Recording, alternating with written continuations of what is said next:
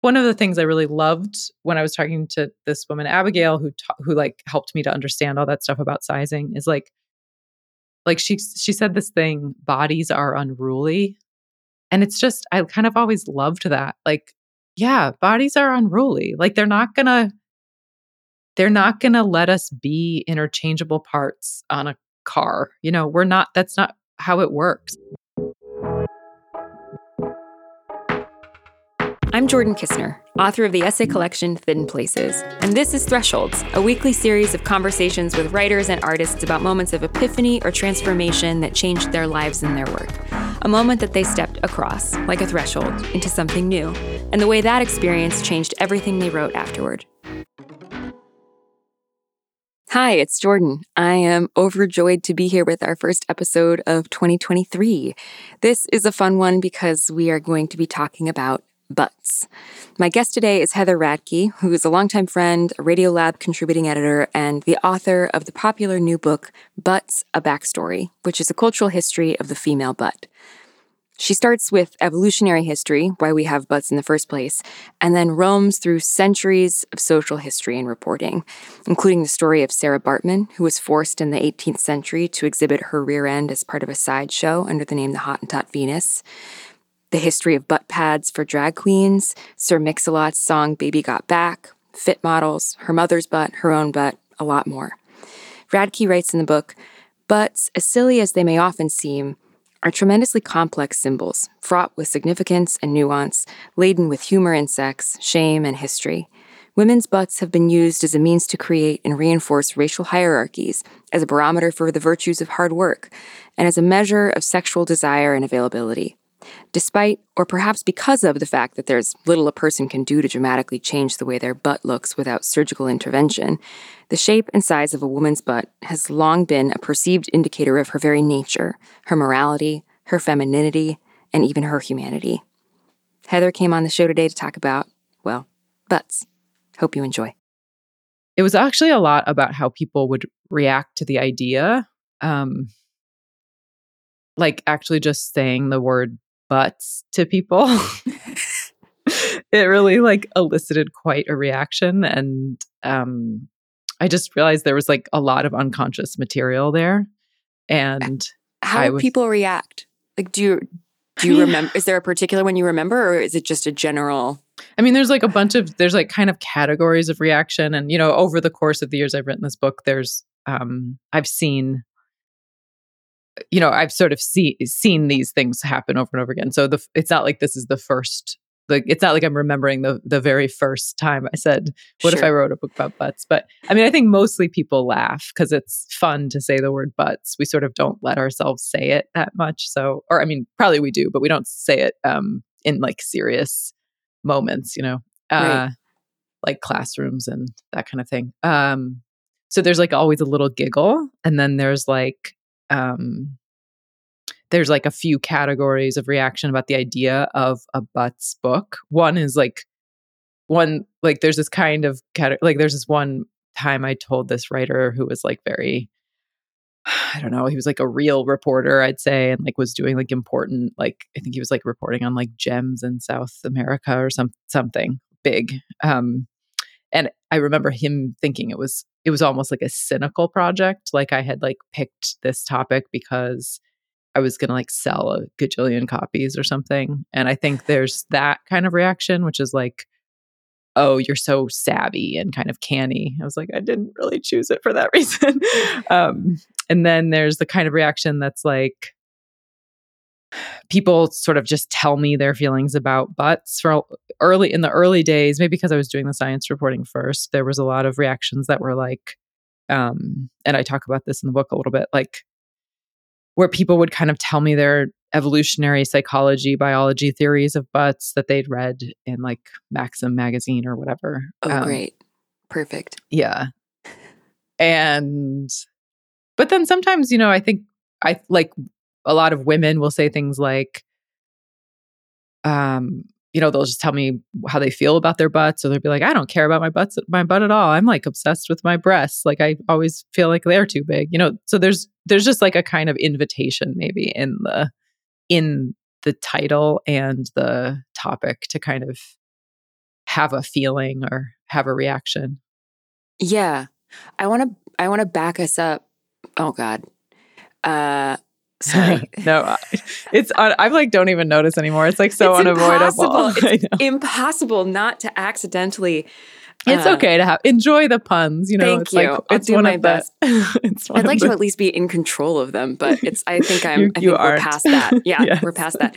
So let us uh let us back up to to I guess puberty, which is when I'm assuming having read the book, you first began yourself to have a, a feeling or even just to notice butts and and your butt and your mom's butt as you write mm-hmm. in the book. Um, what did tell me about that? What was that like? Well, yeah, I mean, uh, I think the way you know it's so hard to know. Like, am I is this memory right? but um, I I definitely like noticed my mom's body before puberty and like had a relationship with my own body obviously before puberty but i think like so many people um at you know when i turned 12 13 like 7th 8th grade i i started to my body started to change and i started to get a bigger butt. And it's so funny when i look at pictures of my that self at that age like of course i'm sort of like i don't even know what i i was what talking about like you know what i mean? Like i mean and you, it just points to the ways that these kind of minute differences at that age kind of take on obviously so much import and meaning and we notice them about ourselves and about other people and there's a feeling that other people are noticing it about you too um so yeah so i you know i started to feel like i had a big butt and um by high school i i sort of think that that sort of became like a an identity of sorts you know? I think you know my mom it was a part of her body she had often complained about you know in dressing rooms and just like in life. And I think it's a common thing to hear for young girls and maybe all gendered people to hear their moms talk about their bodies in those kind of casual, like, um, you know, that kind of way that we maybe it's tempting for all of us to talk about our bodies. Just like, oh, my butt's too big. Like my mom also talked used to always talk about how her, she thought her ankles were too fat, which is such a funny. Aww. I know. I I think she has beautiful ankles, but somebody said something to her once and it really stuck with her. But so I think that there's these these way these stories we have about our bodies and I think in families and you know just in in sort of casual moments we communicate them to each other. So it was some idea I had that like a butt could be too big and then I started to think my butt was too big and then there's this moment in high school where um there was like a little bit of gossip about how I had a big butt. And so I think this thing had Oh no. Yeah, I think this thing had that I had sort of like been lurking in my unconscious, like really sort of formed. Maybe this is the threshold, is like when I heard this piece of gossip about myself, like um when I heard or you know, like this this idea of myself as like having too big of a butt or sort of a gross butt formed when like this one girl told me that this other girl said that she was she I remember it being something like um she was like I'm getting a little bit fat, but at least I don't have a big butt like Heather's. which is which is it's mean, of course it's mean, it's terrible. But I also just want to say like it's the kind of cruelty that I think I mean, I I can't even be sure I didn't say something like that at that age, you know. Sure. Like, yeah, I think we all participate in that to some extent. Right, right, right. I, but I am also the reason why I gasped was less like, oh my God, what a moral outrage, but because I remembering being like a girl in the ninth grade, I remember I can imagine how weird and vulnerable, like how how what a what a strange exposed feeling you must have had. Totally. Feeling like there were other people looking at your body and making judgments about it that maybe you weren't totally aware of at the time. Yeah, absolutely. I mean, isn't that the feeling? It's like just like, the being oh, seen feeling. My butt's a thing? Yeah. Like, oh no, like, you know, so other people have opinions about it. yeah, absolutely. And I, I mean, never had an opinion about it. I know, I know. I mean, and I actually think I kind of wonder now if like that's when I started to really have an opinion about it. Like if before that it was all kind of not fully articulated, but then all of a sudden it was just like, oh, this is something I need to like police and manage and, you know, I, i'm being seen and judged and noticed. And at that age and i think maybe always that's just like a kind of um it's an overwhelming and sort of terrifying feeling i think. And there's something about the butt. I remember talking to my therapist about this really early in the process of writing the book where he kept like referencing you know that Coppertone ad where like the the baby oh yeah jodie like, foster Oh, is it Jodie Foster? Yeah, that was like Jodie. Fo- uh, like when in when God, there was a TV what a life ad, she's had. I know, Jodie. Man, the I'm ready for that autobiography. Yeah, um, for real. uh, yeah, she was the Coppertone baby when she was like three years old, oh and it was God. a TV ad. That was like I don't know if this is true, but I, I vaguely remember hearing that it was like her first job. Well, that actually just makes it all the more interesting. But it's like that that kind of like um like the dog is like pulling down the underwear a little bit so you could see the tan line, you know?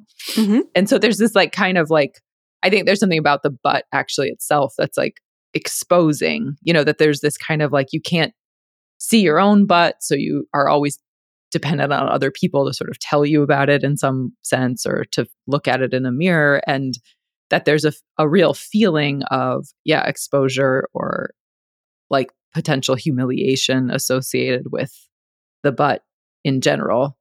And that in some ways, maybe that was part of the feeling I was interested in is like that kind of like you you can't know it yourself, but you can and you're sort of dependent on other people to tell you about it. And I guess that is a feeling that kind of came from that moment of gossip in, whatever it was, the ninth, 10th grade. Totally. I mean, I'm also thinking, listening to you talk about that experience, that it sounds like it was one of the first experiences that you had personally of the kind of the transition into being um, like a person with a female body in this society, which involves a lot of people making qualitative judgments about your body that somehow have personal, moral, ethical, political overtones. Like realize it's like I, I remember that about about those years too, of how jarring it is to feel like your body signifies all of a sudden in a way that it doesn't when you're a kid. Totally. Or maybe in a way that's different than it did when you were a kid. But there are all of these ways in which we ask I mean, bodies of all kinds, but I think there's a specific way that, you know, cis female bodies signify in, in this culture. And the butt is very much a part of that. And it sounds like that was your like crash, crash landing into the experience of being looked at in the way that you would go on to keep being looked at as a, as a woman. Yeah, absolutely. And I think one of the things like, like, you know, I, that was 20 years or something, maybe not. Yeah, probably about 20 years before I started the project. And uh, one of the things I think that got me interested in this as a book project was having conversations with my mom specifically, but also other other people, other, you know, female identifying people about what they're about that kind of moment for them and also like the many different ways um the many different things a butt could mean. You know, like for me that was a moment of somebody essentially saying your big butt is gross. Like it's it's unruly and it's ugly. I mean, you know, she didn't say it like that, but that was the that's the underlying implication, right? But my mom had had a really different experience growing up with a curvy, big butted body, which is like her family had told her that she needed to cover up her body when she was like 11 and 12 because it was like, you know, like the uncles might look a little too long, like that kind of vibe, which is like a really different that's a really different vibe. It's like her for in her family and in her, you know, particular historical, you know, racial situational moment in like this Italian American, you know, Metro Detroit kind of 1960s moment. She her she was told her butt was like too sexual and I was feeling like my butt was too fat basically and too gross. And like, you know, it's interesting that a a body part can mean all those different you know that's just two of the many many things it can mean but you know that it can mean so many different things that also seemed really interesting to me as like a um yeah like a a project of signifiers and kind of um yeah just like trying to make meaning of an object or a body part in this part in this case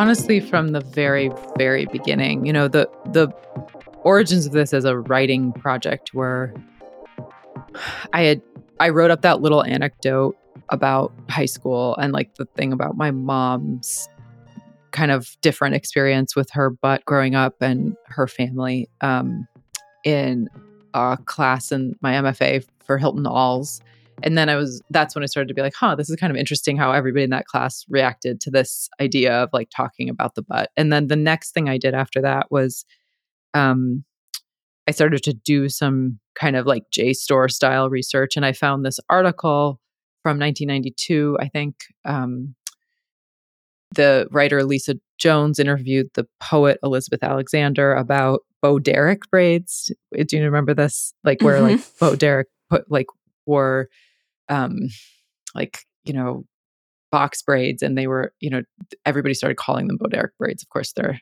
it's not right. It's like a major moment of cult- white women culturally appropriating black culture. And um elizabeth alexander in this who's you know an amazing po- like one of my favorite writers an amazing poet and she had written she has written a long poem about um, sarah bartman at that point. That's probably what she was most known for. And she was describing to Lisa Jones that the um, she sort of mentioned this idea that the bustle, which is a 19th century fashion, was modeled off the body of Sarah Bartman.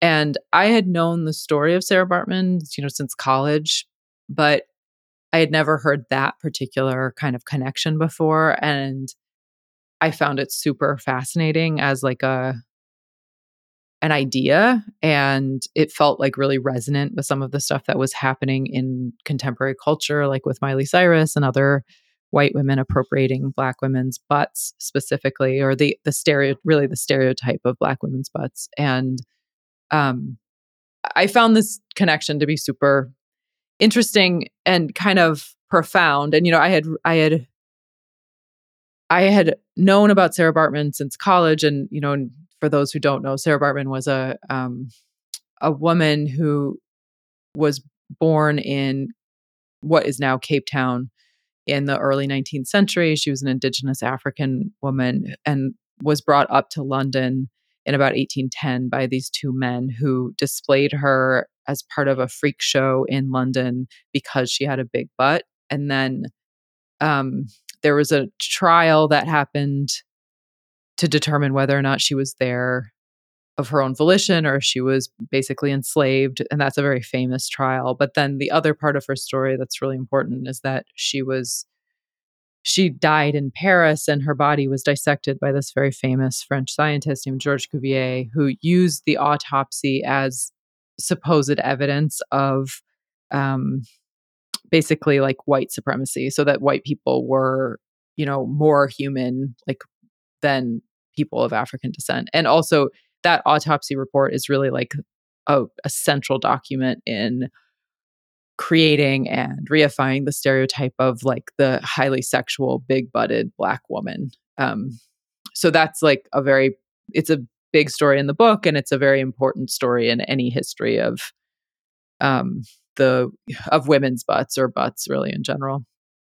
Uh, so the this article, it's like a very short article in the Village Voice from the in the early 90s. It Elizabeth Alexander just kind of mentions that there's long been this idea that the bustle was a was in some sense modeled off of Sarah Bartman's body. And I just thought that was a really interesting possibility. Um, and I started to kind of imagine a reported piece about that. And I actually like pitched it a couple places and it didn't get picked up as a as a piece, but I wanted to keep doing the research for it because I I worked in museums before I um before I became a writer and I was I was just also really interested in this idea of like what an object like the bustle can tell us that's maybe a little different than a text-based source. So I started to do that research. So you, you can sort of see how even from like the very beginning. That's like the first research I did for the book that would become the book. So like from the very beginning, I knew Sarah Bartman's story was always going to be there, and um, these connections, these kind of like moments of appropriation, and the the ways that the butt was used to create race essentially in the 19th century um, that was always part of it what did doing that what did sort of uncovering the things you uncovered in the course of that research and reporting um, change about the way that you had been raised to think about your butt as a problem? Maybe not been raised. I don't want to imply that that was no no. No something i mean that you were you know but no, the I way mean, that you had been uh, you had received culturally the notion that your big butt was a problem. I mean, I think that's a good question. I think that the the reporting about the 19th century racial science, I mean, that's what they called it. It's like a maybe sort of weird to call it that, but the um I think the thing that I kept seeing over and over again with the reporting on like the Cuvier autopsy report, the way that that autopsy report like reverberates and like is redone throughout the 19th century, the way eugenicists use the the the story of Sarah Bartman and the idea of the big butt, um, all of that, it really made me think about not just the creation of blackness, but the creation of whiteness and how how much white femininity existed in the 19th century in kind of juxtaposition with black femininity and like that part of what was happening was that white women in the 19th century were situated as you know highly pure and um uh, you know not sexual like they're you know it's like virginal in some sense and like the black woman is being situated in this you know totally messed up pseudoscience as you know hypersexual and they're using the butt to to do that work in some ways. It's like this the butt becomes like one of the symbols of that division and there's even this like kind of interesting um eugenicist report thing that's like where this guy goes and tries to prove that even white sex workers have big butts that like the big butt is about sex and it's not a, it's not it like sort of even transcends race. It's like this the hypersexual woman is the big butted woman. And i guess you know thinking about you know that in some sense that that's why it was considered gross in that moment you know not by that particular like i don't want to throw this particular person like under the bus too much. It's it's like a cultural thing of like the the small butt is the white butt and it's the um kind of butt that's under control and it's the butt that's not too sexual you know? And i think in the 20s there's also this new association that come be, that gets kind of put onto thin bodies which is also like this kind of chicness and coolness that comes from you know coco chanel and paul poiret and uh, an idea of the like what they called the rectangle woman. And sometimes that like as this this you know there's like a little bit of androgyny in it and there's a kind of uh um a certain amount of perceived although maybe not actual freedom in it and that all of those associations are happening on the the buttless body and it's and to some extent it's no wonder that that was the body that i sort of craved to have. It's a especially in the early 90s it was really situated as a as something desirable but also something cool and like that was you know probably why i i felt like that's was the correct body to have. I mean there was a lot it was like basically a hundred years of of fashion telling me that that was the right body to have plus you know several hundred more years of associations about race and hierarchy and you know um, what a controlled and kind of correct body looked like to that went into that moment. I don't know if that answers your question but I mean, it does, or at least it, it partially does, which is, I, I guess, the what I'm hearing you say is that it felt like all of a sudden you had hundreds of years of context for the feeling that you had on the day that you were told that your your butt was big when you were in the ninth, eighth, eighth or ninth grade. Did it change how you actually felt? To uh, like a- after I wrote the book, like did I? Yeah, like in your in your body. Did that research change how you felt in your body or about your body? Or I mean- had maybe there was 20 years between like the Yeah. 8th grade and and the beginning of writing the book. So presumably there had been some changes there too. Um, you know, I mean, I right. I, like I think by the time I wrote the book, I definitely had a more complicated understanding of my body and it being sexual and it being, you know, and like whatever. Like, is it too big? Is it too sexy? Is it sexy enough? Is it, you know, more, you know, excitingly sexy? Like all those things were um definitely like on the like had you know I'd, I'd thought about them and experienced them in my body but i think the question of like does thinking about about your body this much change how you feel about your body it's like a question i'm very interested in partially because i think like to some extent the answer is not really which is a little bit disappointing like i feel like it's like not the answer my publicist would want me to give you you know no, but that's an interesting like that's fascinating the idea that you can do so much thinking and research and writing and spend years of your life sort of thinking about the butt and and feel maybe not that different about your butt. I mean, it's like I think I think the truth is I feel different. There's a lot, you know, but as you say, like a lot has happened over the same those same years. You know, I had a baby, there was a pandemic which meant we all stayed in our houses and stopped kind of having as much of that experience of having our bodies seen and seeing other, you know, it's like we we stopped um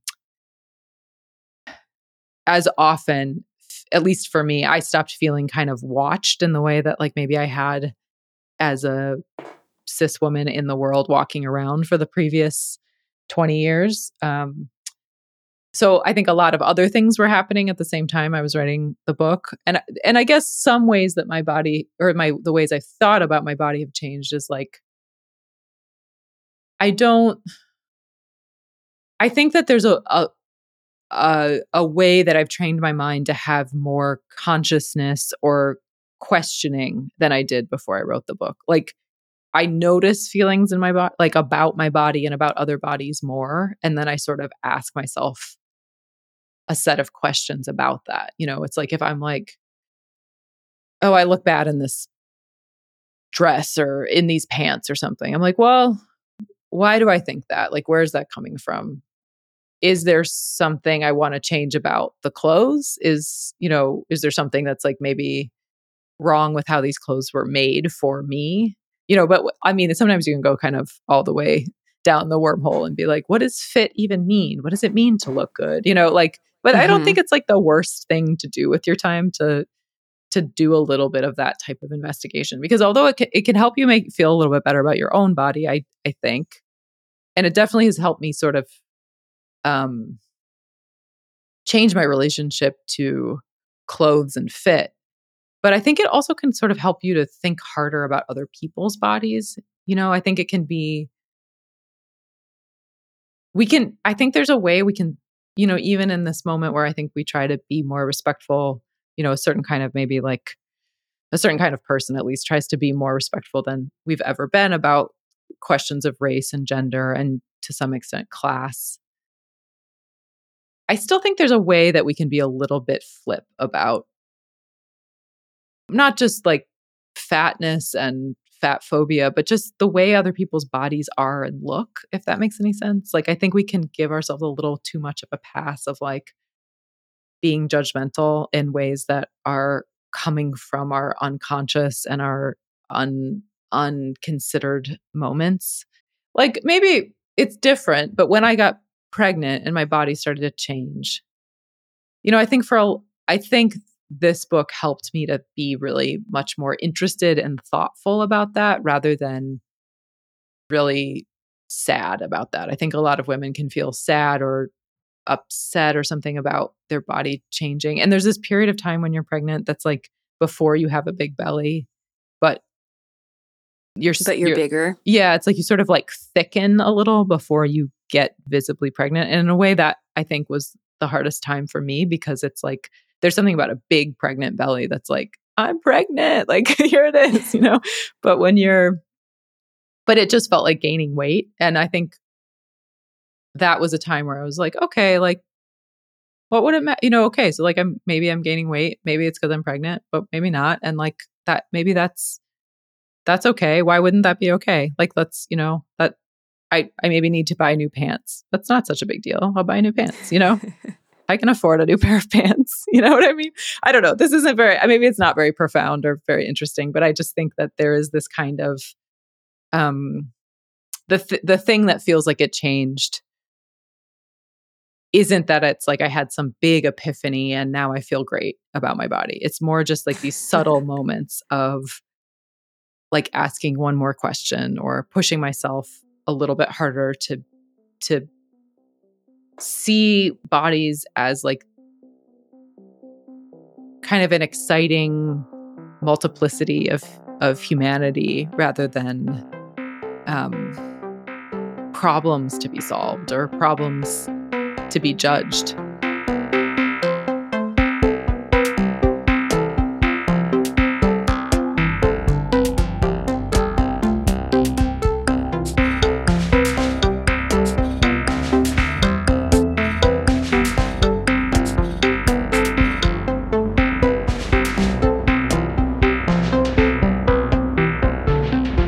Responding to a thought or a feeling about your body or somebody else's with the question, well, where did I get that idea? Right? Like, where did I get the idea that it's bad to thicken? Right. Yeah. or where did I, you know, I hear so many people, and you talk a, a little bit about this in your book um, when you're uh, in the sort of the section on fit models and dressing rooms. Um, I've heard so many people say, oh, you know, I have a problematic body, clothes never fit me. And I feel like something that I really love that you do in this book is say, well, where did we get that idea? And actually there's there's a really fascinating concrete history of business decisions, not to mention sort of cultural, political, aesthetic de- decisions that produce the person who feel like there's something wrong with them because jeans don't fit them off exactly. the rack. Yeah, and I think uh, that's the most concrete moment, right? Because it's like there you really see how it's like it's not there's nothing wrong with you. There's something wrong with not just those jeans, but like the category jeans or right. pants, you know? and right. And like maybe to some extent that feels known. Like we kind of have some idea, like the beauty industry makes us feel bad about our bodies. But there was something for me that was pretty profound about finding out like it's like, no, this is how f- clothes are like designed to fit you or whatever, like how sizes are created essentially. And it's never going to work. Like nobody in the garment industry probably thinks it's going to work. And so like we right. shouldn't think it's going to work. It doesn't right. solve the problem. It doesn't mean like I can go and like now I've got like some magical pair of jeans that fit me. It just means I don't expect them to anymore. Right, which is I think the power in in asking that question and kind of chasing it down of like, well, where did I get that idea? Because sometimes you know, we ex- often experience those ideas like, oh, there's something, you know, my body is flawed because pants don't fit me off the rack. Feels like it's it's so kind of diaphanous and everywhere yeah. that you think it's just truth, but in fact there are like very very concrete there is a story. There's like a reported story that can explain exactly how that feeling was produced in you. In the same way that you know, we there is also a story, and it's the story largely that you're telling, or one of the stories you're telling in this book. There's a story of why that cross country runner, yeah, thought there is something wrong with a big butt. Um, totally, um, it's not a it's not a sort of like natural law. It's a it's a it's a thought and feeling that has been produced by people over time in pretty concrete ways. Yeah, and I think a thing now that we're talking about it that I I I kept finding and I took such delight in over and over again is just the ways that bodies, that human bodies, and honestly, probably like animal bodies too, resist our like weird human need to like categorize and order and manage. Like, mm. like I think one of the things I really loved when I was talking to this woman Abigail, who ta- who like helped me to understand all that stuff about sizing, is like like she she said this thing bodies are unruly. And it's just i kind of always loved that like yeah bodies are unruly. Like they're not gonna they're not gonna let us be interchangeable parts on a car you know? We're not that's not how it works. Like all of our bodies are specific and strange and like the desire to fit them into racial categories or into Uh, size categories or you know to to manage them essentially to sort of decide what their I don't know to like make to like make them knowable in this very kind of industrial age way. It's like they won't let us. Our bodies just will not let us do that. And I think that can make us all feel very bad and that's kind of where it's gone, but there's this other way you can go with it which is like isn't that kind of like fun and funny and amazing that our bodies do that for us that they like let us be sort of specific and weird and different and if we could like celebrate that and and be excited about it that that would actually be kind of profound. And you see i saw that with the science reporting i saw that with the fit reporting. You know when i talked to the um vinny and alex who are uh they own this place called planet pepper and they do um, butt pads for drag queens. Like that's like just so much a part of their business model is just like the celebration of multiplicity. It just it feels like that's a kind of was a fun takeaway from the book that I kept getting to over and over again in the reporting. Yeah, I one thing I was thinking about when I was reading the book is whether or not there's a major argument to be made for like the the deindustrialization of the way that we clothe and portray ourselves like one of the the problems that you point out is the idea that we're supposed to make bodies or we're supposed to sort of treat bodies like they can be clothed off of a production line right? Mm-hmm. or like they come off a production line. Yeah exactly. and so many of the um what seem like the positive examples or the examples of something that feels feel joyful joyful interactions with the butt in your book are smaller operations, right? Or like are, yeah. are about like um, small scale, the small scale, the specific, the the interest in in metaf- metaphorically and literally kind of tailoring to mm. to bodies. Um, yeah, that's nice. Like sort of like tailoring in all all sense of of the word. And yeah, maybe like sort of treating our bodies like special in that way that like if you get a garment tailored it's because like you really want it to fit you and you know you're going to spend a little bit of extra money.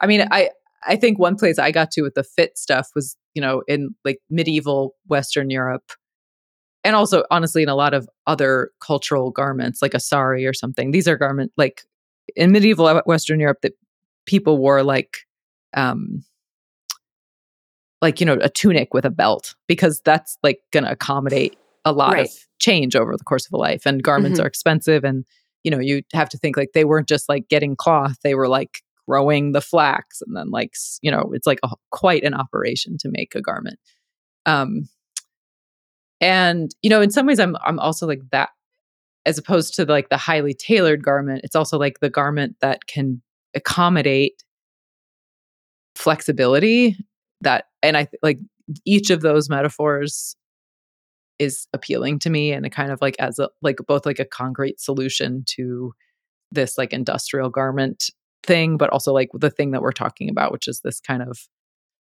metaphorical question of like how do we how do we make our butts fit? Yeah and like how do we fit? how do we like allow and celebrate for like the the vast diversity of the human form you know? Yeah. I think something that i, I was thinking a lot about when i was reading this book is the extent to which um, all of this received wisdom or or or you know foolishness um, that we have about our bodies and our butts um, is communally produced, right? For for for better or for worse, um, and across so many different ways of sort of modes of knowledge production. You this there's science reporting in here, mm. there's fashion industry, there's you know pseudoscience, et cetera, et cetera, et cetera. Um, and and y- you in this project have kind of taken on a very very vast thing, right? Um, the butt is universal in the human experience. Yeah. Um, and it's and it touches as you sort of demonstrate I mean, almost every it, it touches or is touched by almost every aspect of of sort of human society and and working. Um, how did how did you make the choices you made about the way about how what to eliminate functionally in this in Yeah. this book? I mean, it was like one of the problems of writing this book that I was like grappling with all the time is the the feeling of vastness. And it's like I love having you acknowledge that because sometimes, you know, one of the reactions to this book is like, how could you write a whole book about butts? And I'm like, the real question is like how I didn't write five, you know? Right. Yeah. um, and you know, I think it's there's it was also just politically really important to me to be so upfront about the fact that this was like one version of the story of the butt that it's told from like the perspective of a white woman who is, grew up in a very specific way as we all do and that you know it's this mind it's my mind who made these sort of curatorial choices but like in an exciting way another like hopeful nod to multiplicity like lots of other people could and should do this project and would do it really differently it's what you know i had this big kind of long kind of conversation with the publisher about i wanted it to be called a backstory not the backstory because i wanted Mhm. to just sort of open up even on the cover this idea of um that there could be multiple stories of the butt. Um and then just as far as what i chose i think you know i, I think like a, a thing i really believe is that like nonfiction writing is curation and following curiosities and that that's sort of what nonfiction voice ultimately is is like making these choices. I, so there's one answer is like i don't actually totally know it was sort of just like i followed my own mind and like i can see now how like my history as a curator made it meant that like there's a lot of museums in this book and there's a like my history as a science reporter like i was really interested in the science questions. Um there were some things that i had just always found delightful like buns of steel i knew i wanted to include just because it like honestly i think that that chapter i started researching it because i was like that was funny. I remember it. I remember it being on like those infomercials at, at, at- as a kid and like what was that about? I actually just don't know. And then there were some things i felt like i had to include like kim kardashian which i was like really resistant to but like obviously had to be in there. Um and and kind of challenging myself in those sections to find something that did interest me and find something that I was excited about. And then there's just like a lot of stuff that got, you know, I I started working on and just kind of couldn't do it all. And eventually like the book was due and I had to I had to stop. So there was like partially because of my mom's history, I was I had done some research on Italian and Italian American butts and kind of like where this particular idea of like the big butted Italian woman came from. I had talked to a couple of like pornography researchers about pornography and butts. Um, yeah, there was just like a handful of things that kind of were on the cutting room floor. But I think your sequel. yeah no no thanks um but i think i i think you know it's like how you make any reporting decisions like i was i was working on a number of things and then the things that sort of had legs so to speak is you know when i sort of started to get traction like when i found out about the norma norman statues which are these the kind of wild statues that a couple of eugenicists made to like show people who were the what the most normal body would look like um like that felt really rich and i ca- you know i could kind of see how historically and in like a reportage kind of way i could keep going on that and I- and how it would contain some of the big questions i was trying to ask about the you know the, the legacy of this racial pseudoscience in the 19th century like how it goes into the 20th and 21st centuries and um just like how weird eugenicists were and how open they were about their project. I always think that's sort of an important thing to include if you can in any kind of reporting because they were just so blatantly racist in a way that I think we can forget for some reason and Mhm. that everybody was eugenicist in the f- first half of the 20th century like the most surprising people were. It was such a big big and pervasive project that we think kind of went away but actually stuck around for a really long time. So yeah i don't know. I think i just had a few things i was super interested in and then like the the topics that really um started to it be, would become clear that it was like a big important thing that could contain a lot of ideas then i would sort of keep going. Those hmm does Does that make sense? Yeah, totally. Um, you dedicated this book to your mom. Yeah. Uh, have you? How does she feel about it? How does she feel? I mean, I'm sure she loves it and is thrilled for you as your mom. But I'm I'm curious if she had any reaction to the material that surprised you.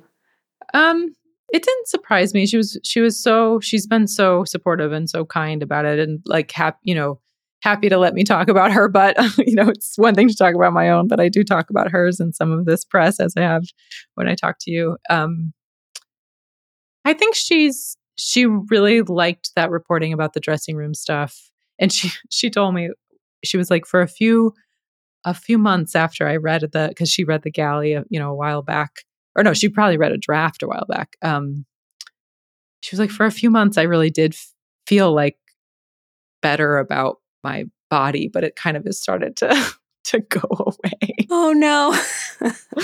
I know. I That's know. really interesting. Yeah. Because I think, you know, I think maybe a difference between reading it as a book and reporting it is like uh, if you read it, you get it all at once. And maybe that there is a little bit more of a, um, a moment where you're like, oh, wow, yeah, like this is, this thing about fit models and how sizing works is really messed up. Or like this, these racial ideas about butts is really, you know, that's really stark and intense. Um, but I think, you know, I, I think it is just such an interesting and important question. Maybe something to think about more is like, can knowing a thing really change how you feel? Or is there something kind of like deeper that has to happen for for the, the kind of change we're talking about, like changing how you feel about your body? Thank you.